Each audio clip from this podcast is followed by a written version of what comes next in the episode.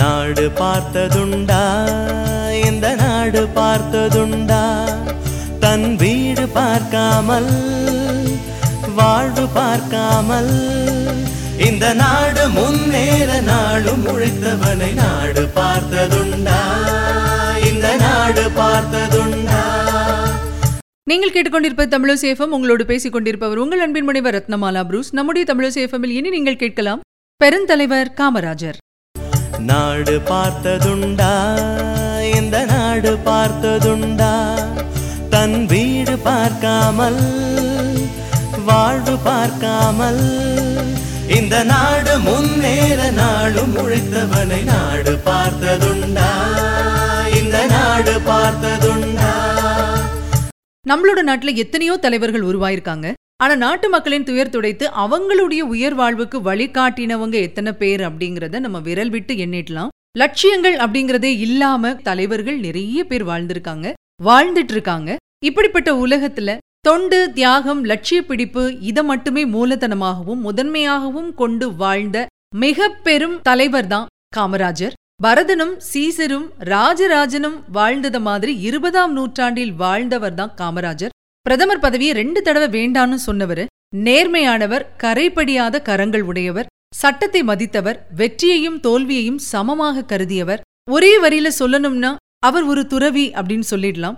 ஏன்னா துறவிகள் தான் மூன்று ஆசைகளையும் வென்றிருப்பார்கள். அதே மாதிரி தன்னுடைய வாழ்க்கையில மூன்று ஆசைகளையும் துறந்து எல்லோருக்கும் எடுத்துக்காட்டாக வாழ்ந்து காட்டியவர் தான் பெருந்தலைவர் காமராஜர்.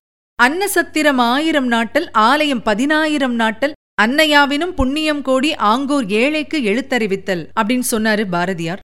இதை தன்னோட லட்சியமா வச்சு பதினான்காயிரம் புதிய பள்ளிகளை திறந்தவர் தான் காமராஜர். படிக்க வரும் குழந்தைகளுக்கு மதிய உணவு திட்டம் அப்படிங்கறத கொண்டு வந்தவர் அவர்தான் இந்த திட்டத்திற்கு நிதி பற்றாக்குறை அப்படின்னு சொல்லி எதிர்ப்புகள்லாம் வந்ததுக்கு அப்புறமா கூட இந்த திட்டத்தை நிறைவேற்றுவதற்காக வீடு வீடா போய் பிச்சை எடுக்கிறதுக்கும் தயங்க மாட்டேன் அப்படின்னு சொன்ன ஒரே தலைவர் காமராஜர் தான். இனி இப்படி ஒரு தலைவரை இந்த உலகம் பார்க்குமா அப்படிங்கிறது மிகப்பெரிய கேள்விக்குறி.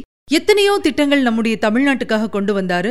நெய்வேலி நிலக்கரி திட்டம் பெரம்பலூர் ரயில் பெட்டி தொழிற்சாலை திருச்சி பாரத் ஹெவி எலக்ட்ரிக்கல்ஸ் ஆவடி கனரக வாகன தொழிற்சாலை கல்பாக்கம் அணுமின் நிலையம் கிண்டி டெலிபிரிண்டர் தொழிற்சாலை ஊட்டி கச்சா பிலிம் தொழிற்சாலை சங்ககிரி சிமெண்ட் தொழிற்சாலை மேட்டூர் காகித தொழிற்சாலை கிண்டி அறுவை சிகிச்சை தொழிற்சாலை துப்பாக்கி தொழிற்சாலை அரக்கோணம் இலகு ரக ஸ்டீல் பிளான்ட் சமயநல்லூர் அனல் மின் நிலையம் அப்பப்பா இது மட்டும் கிடையாது இன்னும் இருக்கு.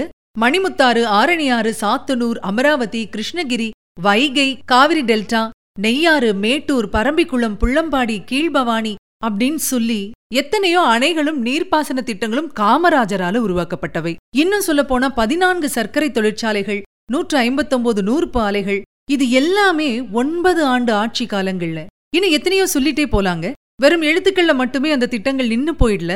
எழுத்து வடிவமாக இருந்த அவ்வளவு திட்டங்களையும் மக்களுடைய பயன்பாட்டுக்காக பிராக்டிகலா கொண்டு வந்தவர் தான் காமராஜர். இது மட்டும் இல்லைங்க காமராஜர் மாதிரி அரசியல களம் கண்டவங்க யாருமே இருக்க முடியாது. ஆயிரத்தி தொள்ளாயிரத்தி அறுபத்தஞ்சாம் வருஷம் இந்தியாவுக்கும் பாகிஸ்தானுக்கும் போர் வந்தப்போ சாஸ்திரி தான் பிரதமரா இருந்தாரு. அந்த நேரத்துல எப்படியாவது இந்தியாவை பணிய வைக்கணும் அப்படின்னு நினைச்சாராம் பாகிஸ்தான் அதிபர் அயூப் கான். அந்த நேரத்துல பஞ்சாப் மாநில எல்லையில இருக்கக்கூடிய போர் முனைக்கு போய் நம்ம நாட்டு வீரர்களோட பேசணும் அப்படின்னு சொல்லி காமராஜர் விரும்பி இருந்திருக்காரு ஆனா பிரதமரும் ஜனாதிபதியும் இதை தடுத்திருந்திருக்காங்க. ஆனா காமராஜர் ரொம்பவே பிடிவாதமா இருந்திருக்காரு. எப்படியாவது நான் சந்திக்கணும் அப்படின்னு சொல்லியிருந்திருக்காரு. கடைசியில அவர் சந்திக்கிறதுக்கு ஏற்பாடு செய்யப்பட்டிருந்திருக்கு. அந்த நேரத்திலையும் வேட்டி சட்டையோட போய் அவங்க முன்னாடி பேசியிருக்காரு காமராஜர். வீரர்கள் மத்தியில அவர் பேசும்போது அங்கிருந்த வடமாநில வீரர்கள் எல்லாருமே காலாகாந்தி காலாகாந்தி அப்படின்னு சொல்லி அவங்களுடைய மகிழ்ச்சியை வெளிப்படுத்தியிருக்காங்க.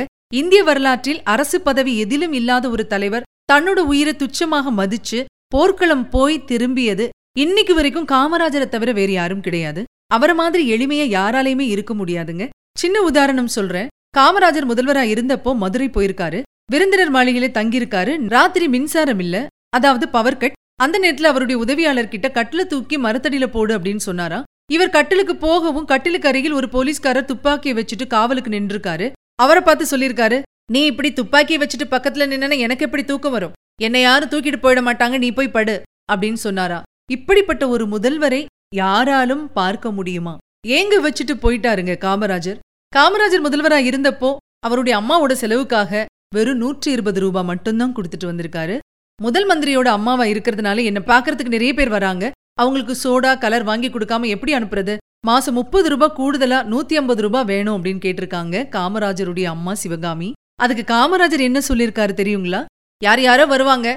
அவங்களுக்கு சோடா கலர் வாங்கி கொடுக்கணும் அப்படிங்கறதெல்லாம் அவசியம் கிடையாது. நூத்தி இருபது ரூபாய்க்கு மேல தர முடியாது அப்படின்னு சொல்லிட்டாராம். கழிவறை கட்டணும் அதுக்கு இடம் வாங்க ஒரு மூவாயிரம் ரூபாய் வேணும்னு கேட்டிருக்காங்க. அதுக்கும் மறுத்திருந்திருக்காரு அரசியல்லையும் இவ்வளவு சுத்தமா ஒருத்தர் வாழ்ந்துட்டு போயிருக்காரு அப்படின்னு நினைக்கும் போது ரொம்ப பெருமையா இருக்கு. அதே நேரத்துல இந்த மாதிரியான அரசியல்வாதிகள் நம்முடைய அரசியலுக்கு வருவார்களா அப்படிங்கிற ஒரு ஏக்கமும் இருக்கு. ரொம்ப கஷ்டம்தான் இல்லைங்களா?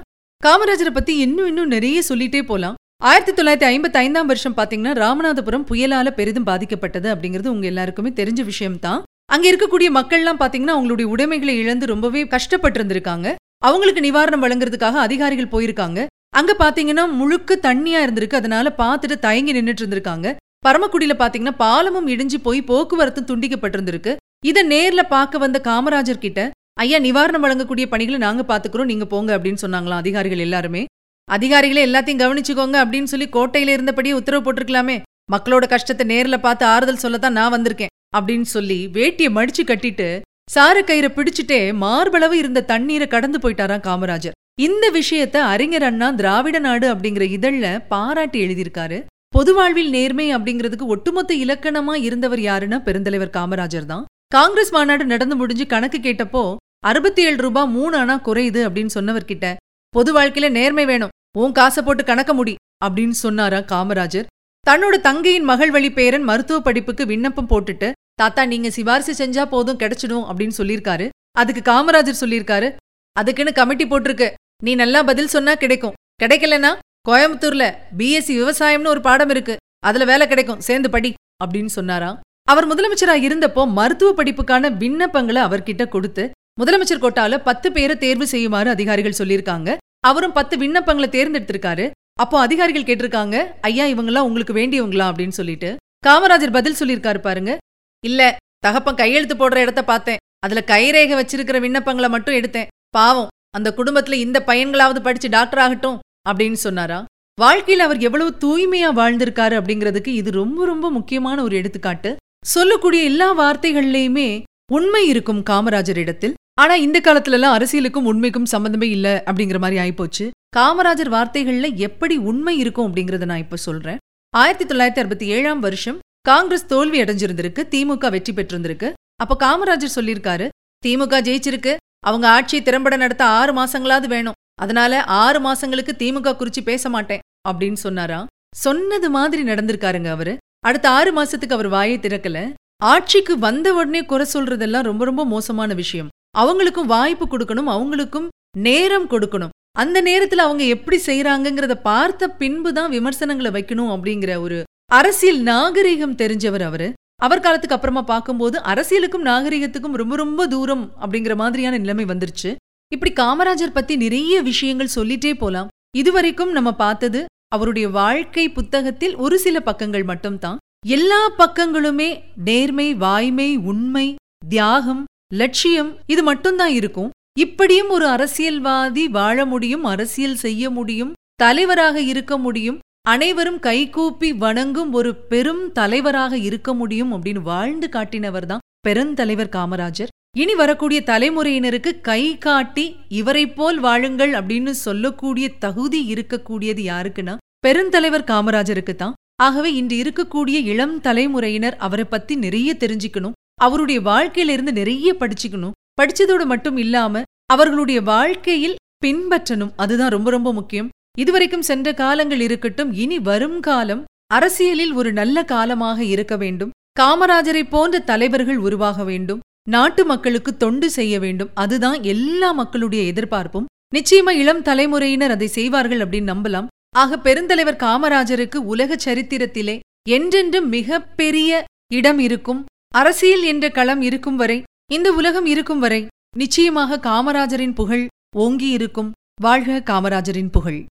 நாடு பார்த்ததுண்டா இந்த நாடு பார்த்ததுண்டா. தன் வீடு பார்க்காமல் வாழ்வு பார்க்காமல் இந்த நாடு முன்னேற நாடும் முழித்தவனை நாடு பார்த்ததுண்டா. இந்த நாடு பார்த்ததுண்டா. இதுவரை நீங்கள் கேட்டது பெருந்தலைவர் காமராஜர். வழங்கியவர் உங்கள் அன்பின் முனைவர் ரத்னமாலா புரூஸ். தொடர்ந்து இணைந்திருங்கள் இது உங்கள் தமிழ் சேஃபம் இது எட்டு திக்கும் எதிரொலிக்கட்டும். நாடு பார்த்ததுண்டா இந்த நாடு பார்த்ததுண்டா? தன் வீடு பார்க்காமல் வாழ்வு பார்க்காமல் இந்த நாடு முன்னேற நாடும் முழித்தவனை நாடு பார்த்ததுண்டா? இந்த நாடு பார்த்ததுண்டா?